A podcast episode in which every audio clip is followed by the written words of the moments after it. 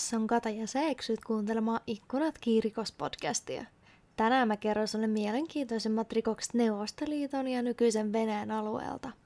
Pistä ikkunat ja ovet kiinni, ota mukava asento ja aloitetaan.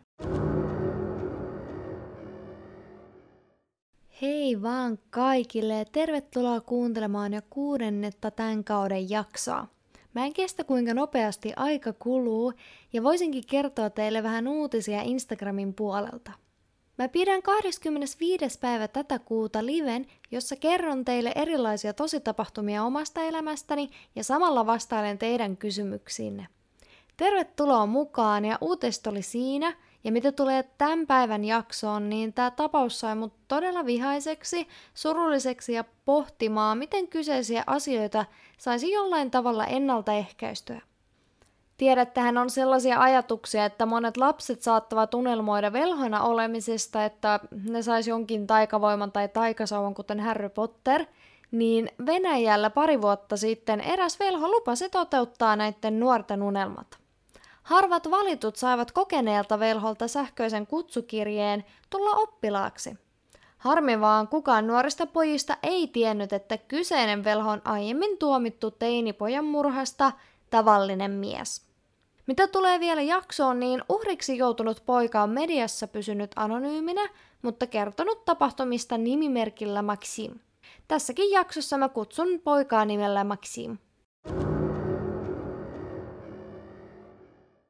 Kaikki sai alun 17. joulukuuta vuonna 2020, kun 14-vuotias Maxim oli tullut kotiin. Hän oli erittäin uupuneen näköinen eikä tavalliseen tapaan tullut syömään iltapalaa perheen kanssa, vaan meni suoraan nukkumaan. Seuraavana päivänä kaikki kuitenkin vaikutti olevan kunnossa, paitsi että Maxim vaikutti edelleen hyvin aralta ja vältti kaikenlaista kosketusta. Hänen äitinsä Inna alkoi kiinnittää huomiota poikansa käyttäytymiseen ja pian huomasikin, ettei Maxim ole käynyt pitkään aikaan suihkussa ja muutenkin käytti vain peittäviä paitoja. Ei sinänsä ihme, koska oli talvi, mutta äidin kertomien mukaan Maxim saattoi usein olla kotona ilman paitaakin, sillä kotona oli kunnon lämmitys. Maxim kuitenkin selitti, että hän on vain uupunut ja varmaan sen takia hänellä on kylmä. Meni kuukausi ja kolmas helmikuuta Innan mies, Maximin isäpuoli Nikita, otti puheeksi Maksimin tilanteen. Hän kertoi, että Maxim oli pyytänyt Nikitaa pahoinpitelemään Pelkogradissa asuvan miehen nimeltä Ivan. Nikita myös kertoi, että poika oli näyttänyt hyvin häiritsevän videon, jossa nuorta poikaa lyötiin puurisulla raipan tyylisesti selkään. Mies hän näytti videon Innalle. Äiti ryntäsi poikansa huoneeseen ja pakotti Maksimin ottamaan paidan pois. Aluksi Maxim ei meinannut millään suosta, mutta vihdoinkin äiti pääsi näkemään, mitä paidan alla oli. Näkö oli kuitenkin kerrassaan järkyttävä. Maksimin torso sekä selän puolelta että rinnasta oli täynnä viilon näköisiä arpia, ja kaiken päällä oli vielä palovamma pentagrammin muodossa. Inna soitti Maksimin isälle Viktorille ja kertoi, että poika oli pahoinpidelty. Kukaan vaan ei vielä silloin ymmärtänyt, mistä on kyse. Vasta silloin, kun Viktor tuli paikan päälle selvittääkseen tapahtumia, Maxim alkoi puhua. Vuoden 2020 tammikuussa Inna oli joutunut sairaalaan. Hänellä tehtiin vakava leikkaus ja Maxim pelkäsi, että menettää äitinsä. Samoihin aikoihin Maximin sosiaaliseen mediaan Vkontakteen tuli viestiä mieheltä nimellä Ivan – Ivan esittäytyi ja kertoi harjoittavansa mustaa magiaa. Hän sanoi, että aisti, että Maksimilla oli jokin huoli. Koska Ivan oli sattunut laittamaan viestejä samanaikaisesti kun äiti oli sairaalassa, Maksim päätti uskoa miestä. Hän avautui miehelle ja kertoi, mitä kaikenlaisia suruja hänen elämässään juuri nyt oli. Ivanhan lähetti Maksimille sivustonsa linkin, jossa kerrottiin tarkemmin, mistä on kyse. Ivan piti mustan magian velhokurssia, jonka käyneet saavat taikavoimansa. Voiman avulla ihmisestä tulisi rikas, terve ja tämä voi vaikuttaa kaikkiin ympärillä tapahtuviin asioihin. Aluksi Maxim vain naurahti asialle, mutta Ivan lupasi todistaa, että voima on totta. Tämä lupasi, että parantaa Maksimin äidin, ja niin sattuikin, että Innan leikkaus meni hyvin ja nainen parani. Tällöin pojan luotto kasvoi ja hän kysyi, mitä hänen pitää tehdä saadakseen samat voimat. Mies kertoi, että Maksimin pitää rekisteröityä kyseiselle sivustolle, mutta ennen sitä vastata muutamaan kyselyyn. Kyselyissä piti vastata erilaisiin kysymyksiin liittyen perheeseen ja omiin tahtoihin. Esimerkiksi just, että ketä perheeseen kuului, mitä vanhemmat teki työkseen ja montako ystävää tai muuta vastaavaa on. Kun Maxim sitten liittyi sivustolle, seuraavaksi Ivanin mukaan piti avata tiedon kirja. Tämä kirja oli siis tiedosto, joka ladattiin koneelle, luettiin läpi ja sitten siirrytään rituaaliin. Kirjassa oli ohjeet, miten puhdistaudutaan ennen rituaalia. Ja nyt sitten varoitus, että käsittelen lapsiin kohdistuvia seksuaalisia tekoja, joten kuunnelkaa omalla vastuulla. Mutta siis tietojen kirjan ohjeiden mukaan Maksimin piti ensin lyödä itseään puuraipalla kymmenen kertaa niin, että jäisi selvät jäljet, ja jos jälkiä ei näy, puhdistus ei ole onnistunut. Seuraavaksi pojan pitää masturboida, jotta paha energia poistuu kehosta. Tämä kaikki piti myös kuvata videolle. Lukiessaan ohjeita Maxim pelästyi ja päätti estää Ivanin. Emme nyt kuitenkaan kauan, kun mies oli luonut uuden sivun ja laittoi sieltä viestiä. Ivan oli pyrkinyt olemaan mahdollisimman lempeä ja ystävällinen ja alkoi taas kysellä pojalta kuulumisia. Maxim oli juuri riidellyt tyttöystävänsä kanssa ja mieshän taas sanoi, että voi auttaa, jos Maxim suostuu käydä tämän rituaalin, josta oli puhetta. Maxim ei edelleenkään halunnut, että häntä lyötäisiin raipalla ja sanoikin sen Ivanille, joka painotti, että ruoskaaminen on pakko suorittaa, sillä ilman sitä ei saa voimaa. Tällöin poika sanoi, että suostui, jos Ivan saa Maksimin ja hänen tyttöystävänsä välit kuntoon. Ja tämä on taas outo sattuma, mutta seuraavana päivänä Maksimin tämä tyttöystävä laittoi viestiä pojalle ja tällöinhän Maksimin uskomus vielä houteen vaan kasvoi. Poika lähetti miehet videolle tästä puhdistautumisestaan ja Ivan sanoi, että Maxim on valmis rituaaliin. He sopivat, että tapaavat 17. joulukuuta ja Maksimin olisi tultava Delkaprujinskin kaupungiin, jossa he näkevät. Maxim lähtikin tähän Delkaprujinskin kaupunkiin kenellekään kertomatta. Häntä vastaan piti tulla 20-vuotias Ivan, joka osoittautuikin paljon vanhemmaksi. Maksimin mukaan Ivan näytti ainakin 40-vuotiaalta ja poika pelästyi, mutta ei uskaltanut enää perääntyä tai lähteä pois. Mies sanoi, että iällä ei ole mitään merkitystä ja velhojen maailmassa se on vain numero. Maksimin sanojen mukaan Ivan oli hyvin lempeä ja vaikutti viisalta. He puhuivat ja pian mies herätti Maksimissa luottamuksen. Ivan sanoi, että nyt on tullut rituaalin aika, että tietää hyvän paikan sen suorittamiselle.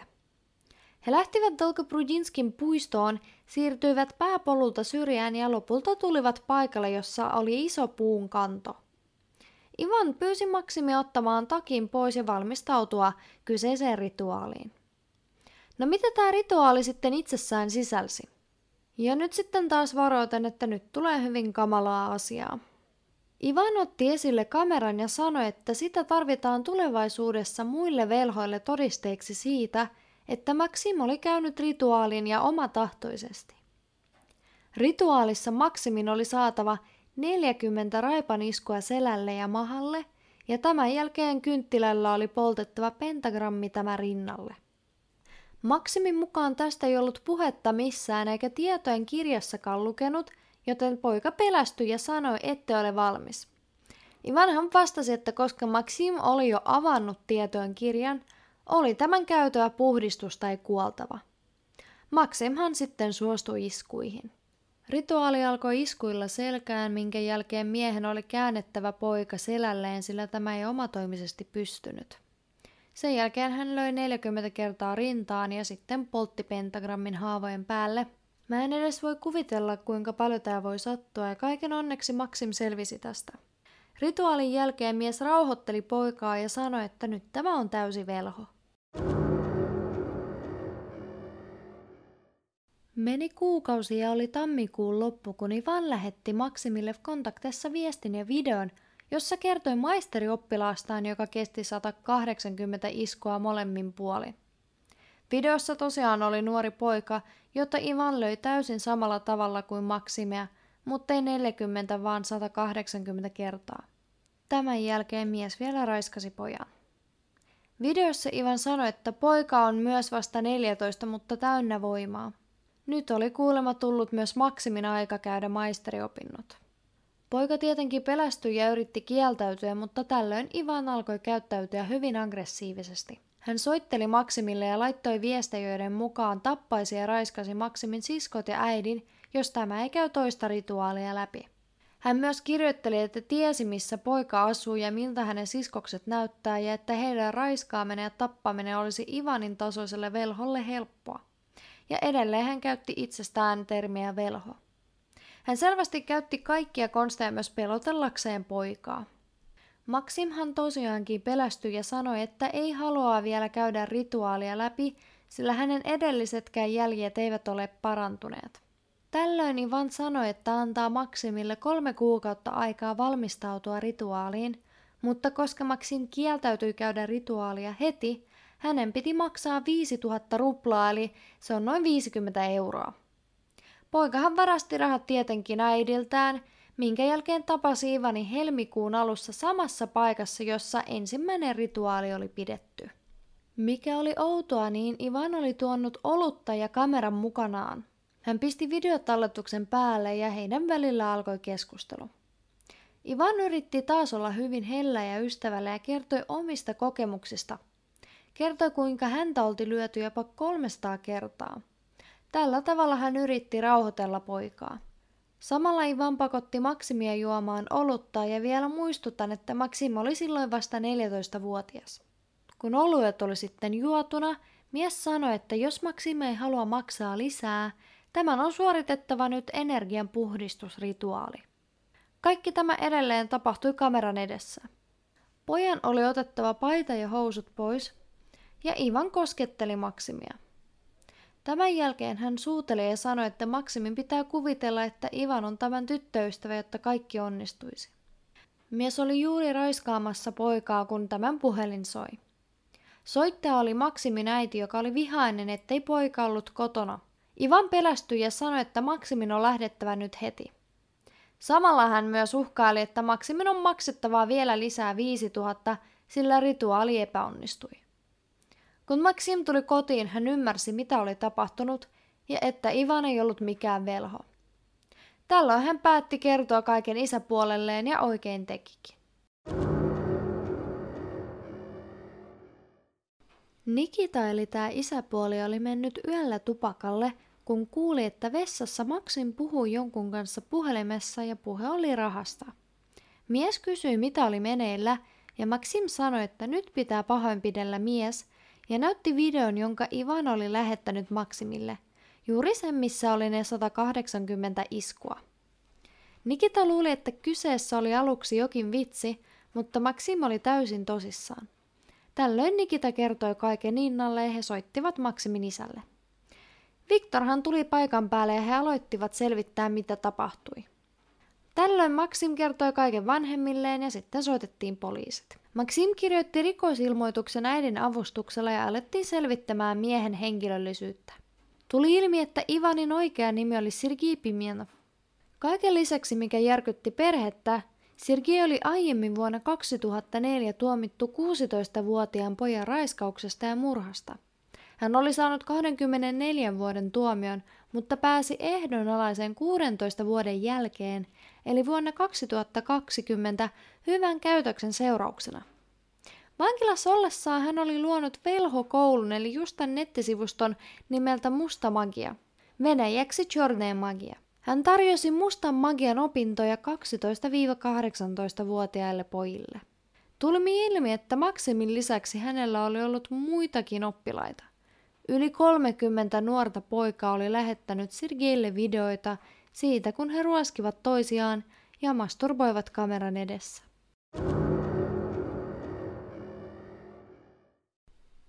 Mä kerron teille tähän väliin yhden toisen pojan tarinan, Timofin, joka ei kuitenkaan mennyt Sergein kertomuksiin lankaan.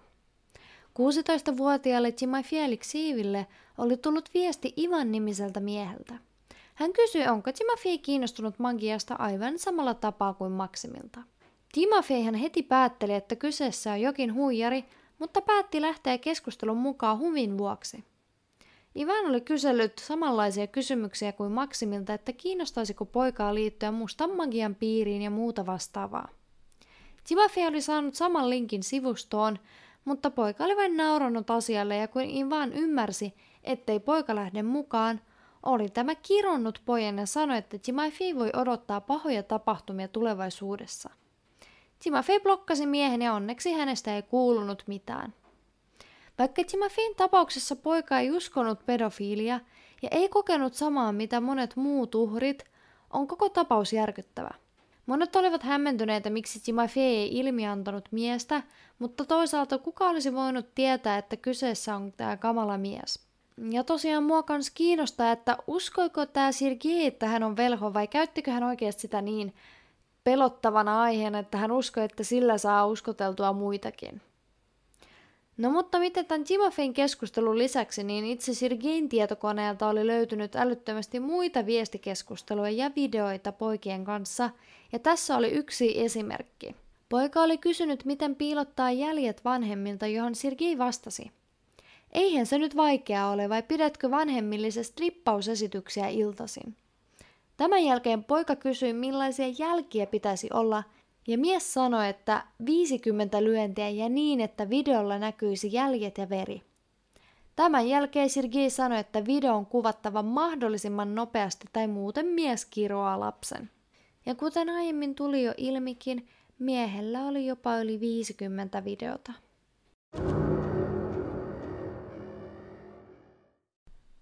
17. helmikuuta 2021 mies pidätettiin.